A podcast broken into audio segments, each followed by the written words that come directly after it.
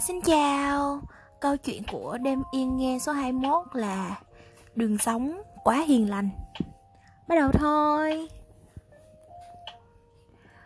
Khi bạn còn nhỏ, bạn có thường được khen là hiền lành.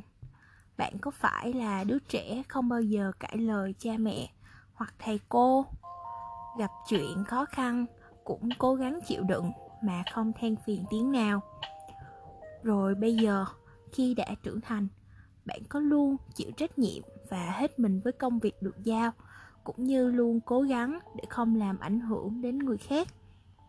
Bạn có phải là người dù gặp phải kẻ gây khó dễ cho mình, dù bị đối xử bất công, vẫn suy nghĩ rằng chỉ cần mình chịu đựng là được, nên cứ thế im lặng cho qua mọi chuyện. Và bạn có phải là người không thể nói lên những điều khiến người khác khó chịu hay làm mình tổn thương? Càng những người hiền lành như vậy, càng dễ mắc bệnh trầm cảm hay chứng rối loạn hoảng sợ, cũng như các bệnh về tâm lý khác nảy sinh giữa những mối quan hệ trong gia đình hoặc nơi làm việc. Điểm chung của những người hiền lành này là cách nói chuyện từ tốn, thái độ nhã nhặn và rất biết nhường nhịn người khác.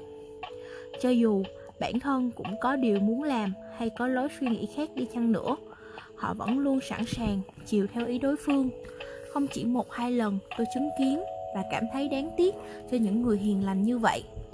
Sao ông trời lại vô tâm ban cho họ cõi lòng nhiều khổ tâm đến thế?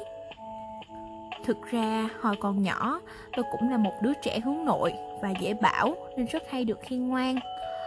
Tôi đã tưởng rằng là một cậu con trai hiền lành, không khiến cha mẹ phiền lòng.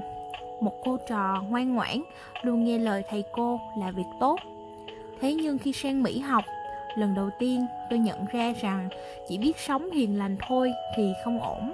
Khi làm bài tập nhóm với những người thông minh và cá tính, tôi thường bị đùng đẩy cho phần mà ai cũng tránh. Tôi luôn cho qua vì nghĩ rằng chuyện đó cũng không có gì là không tốt. Nhưng những tình huống tương tự cứ lặp đi lặp lại khiến tôi căng thẳng vô cùng. Và chỉ một mình tôi khốn khổ bởi điều này. Khi tôi kể chuyện này cho một đàn anh thân thiết người Mỹ, anh đã khuyên tôi rằng hãy trở thành một người hiền lành với chính bản thân mình trước khi hiền lành với người khác. Khoảnh khắc đó, tôi cảm giác như mình bị ai đó đánh thật mạnh vào gáy. Trước đó, tôi đã sống mà luôn lo lắng không biết người khác sẽ nghĩ gì về mình. Tôi chưa bao giờ thật sự nghĩ tới việc lo lắng, yêu thương chính bản thân mình cả. Sống hiền lành là như vậy đấy. Khi chúng ta gọi một người nào đó là hiền lành nghĩa là chúng ta đang nói về một người không nhấn mạnh chủ kiến của mình và luôn nghe theo yêu cầu của người khác. Cho dù rõ ràng cũng có điều muốn nói, muốn làm nhưng họ hiếm khi thể hiện ra mà luôn thuận theo ý kiến, chủ trương của người khác. Người luôn nghe lời người khác như vậy dĩ nhiên là một người dễ chịu, một người tốt, một người hiền lành. Tóm lại, dường như chúng ta luôn gọi những người không thể hiện hoặc đè nén nhu cầu của bản thân vì người khác là người hiền lành Tuy không thể khẳng định 100% nhưng khi trò chuyện với những người hiền lành mắc bệnh tâm lý như trầm cảm, ta có thể nhận thấy vài khuynh hướng chung trong mối quan hệ giữa họ với cha mẹ hoặc những người dưỡng dục họ. Ví dụ, trong số họ có nhiều người lớn lên dưới sự nuôi dưỡng của một ông bố gia trưởng hoặc một bà mẹ nghiêm khắc. Hay một ví dụ khác, có những người lớn lên với nhiều anh chị em, không được cha mẹ quan tâm nên luôn có xu hướng làm mọi thứ cha mẹ muốn để được công nhận. Một số trường hợp khác vì mối quan hệ của cha mẹ không được tốt hay hoàn cảnh gia đình khó khăn nên con người nghĩ rằng ít nhất mình cũng phải biết nghe lời để cha mẹ bớt nhọc nhằn.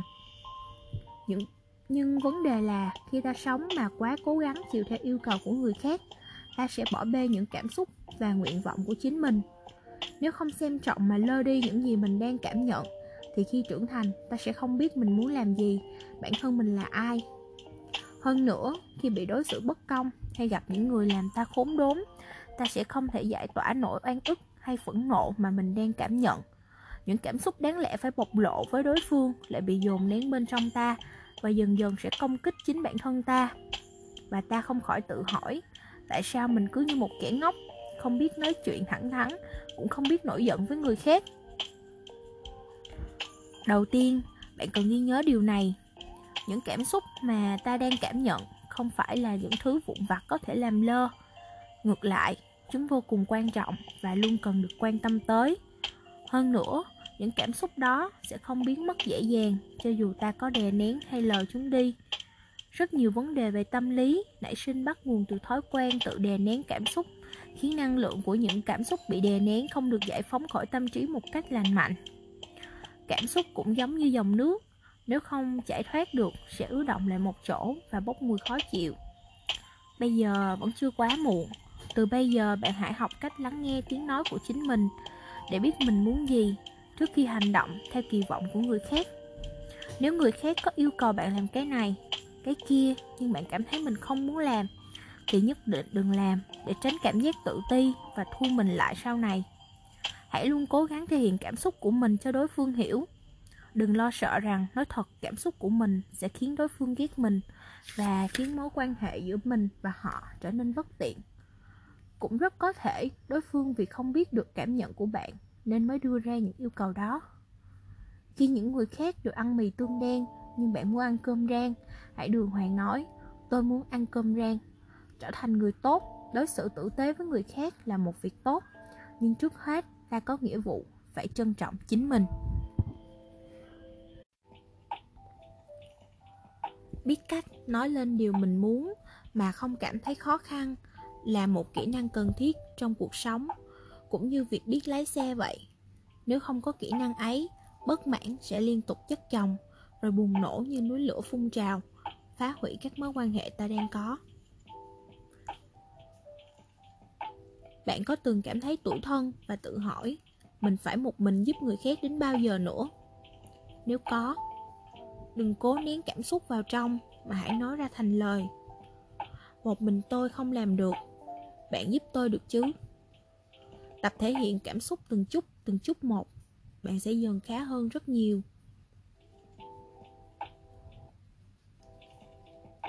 Khi ai đó nhờ vả điều gì, đừng quên rằng bạn luôn có quyền lựa chọn từ chối.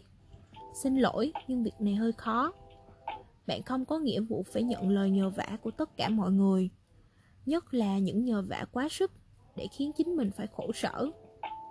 Nếu vì bạn không giúp mà mối quan hệ giữa bạn và người đó trở nên xa cách, thì ngay từ đầu, đó đã không phải là mối quan hệ nhân duyên tốt rồi.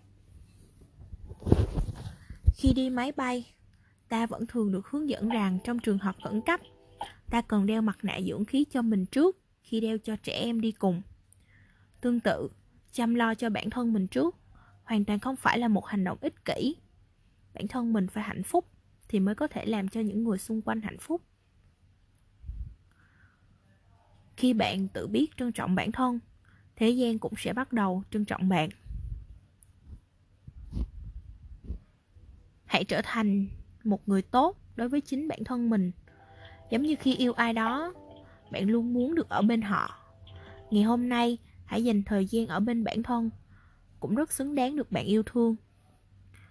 Hãy mua cho mình món ăn ngon, cho mình đi xem một bộ phim hay, và đưa mình đến một nơi phong cảnh đẹp. Hãy dành công sức cho bản thân, như khi bạn dành công sức cho những người bạn yêu thương. Bạn thân mến. Chính nhờ tự cảm thấy mình còn nhiều điều thiếu sót, nên bạn mới có thể rộng lòng hiểu cho người khác và biết nỗ lực hơn vì những điều thiếu sót đó. Để rồi cuối cùng chạm đến thành công. Chúng ta đừng ghét bỏ những gì mình còn thiếu sót, mà hãy một lần nhìn nhận chúng với sự biết ơn. Dù bản thân có nhược điểm cũng không sao. Làm sao chúng ta luôn giữ được cuộc đời mình sạch sẽ như một con hạt trắng được?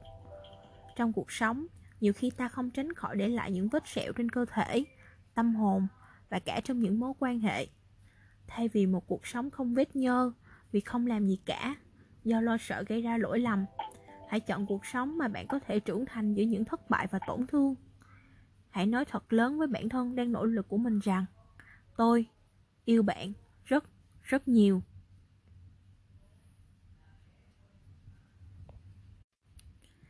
Tại sao tôi phải hủy hoại cuộc sống của chính mình? Chỉ vì lời chê bai từ những người không hiểu rõ về tôi. Mình là thanh tuyền. Hôm nay chúng ta đã đọc yêu những điều không hoàn hảo. Chúc các bạn ngủ ngon.